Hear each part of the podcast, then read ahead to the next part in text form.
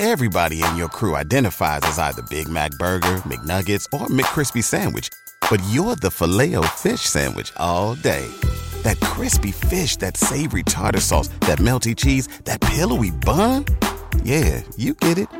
Every time. And if you love the Filet-O-Fish, right now you can catch two of the classics you love for just $6. Limited time only. Price and participation may vary. Cannot be combined with any other offer. Single item at regular price. Ba da ba ba ba.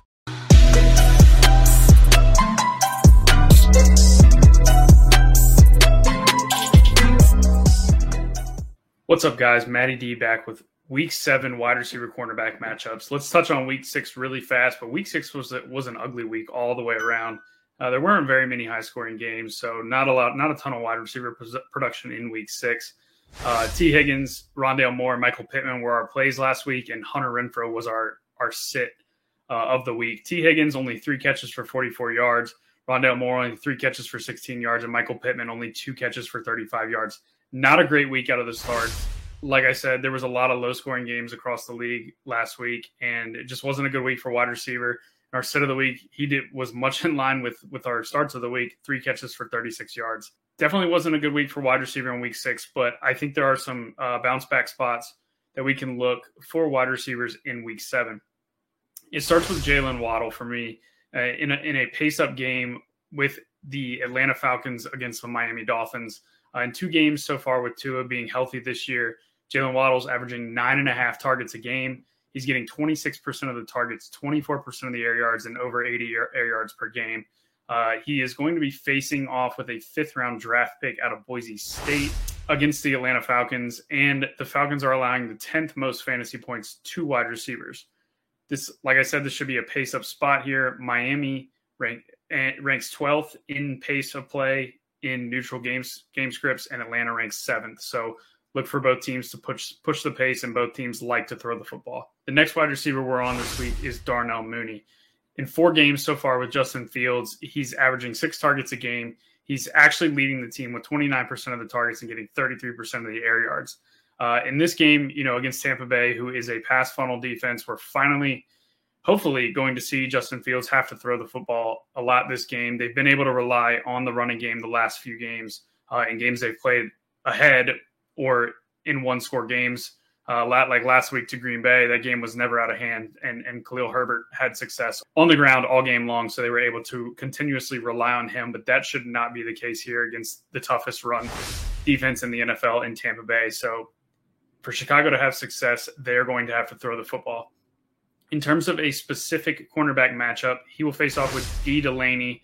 Uh, due to injuries, Delaney is one of their their backup corners, uh, who's allowing an 80% catch rate, 13 yards per catch, two touchdowns, and a 151 passer rating. Uh, look for Darnell Mooney to to have a couple deep shots to him here, and, and I think that the Bears' offense should be able to have some success in the pass game against a, a leaky Buck secondary.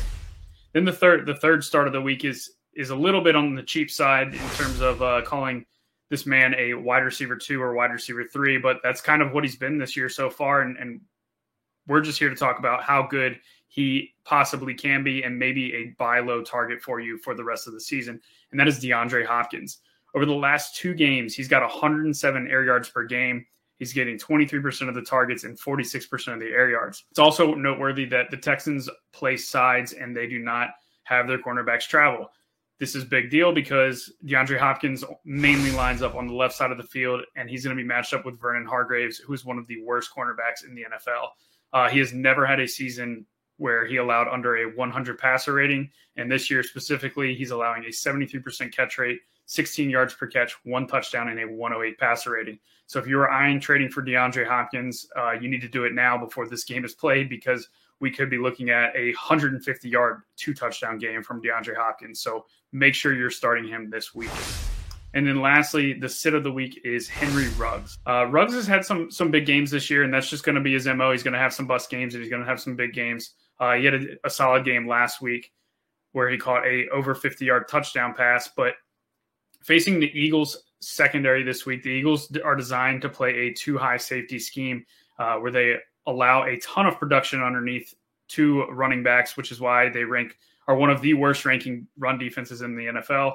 Uh, they allow teams to run the ball and they allow short passes to the middle of the field.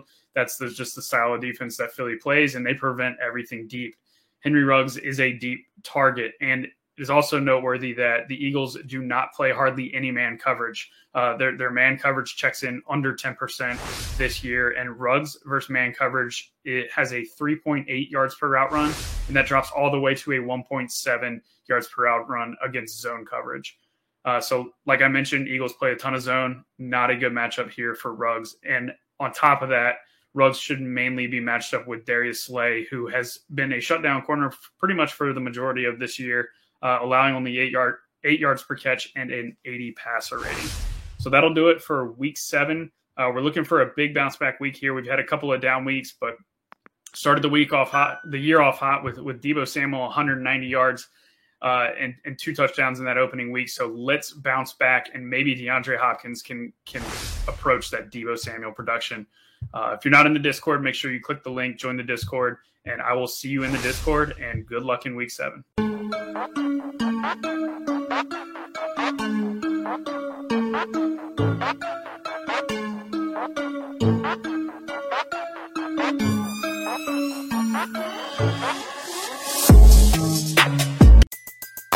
Everybody in your crew identifies as either Big Mac Burger, McNuggets, or McCrispy Sandwich.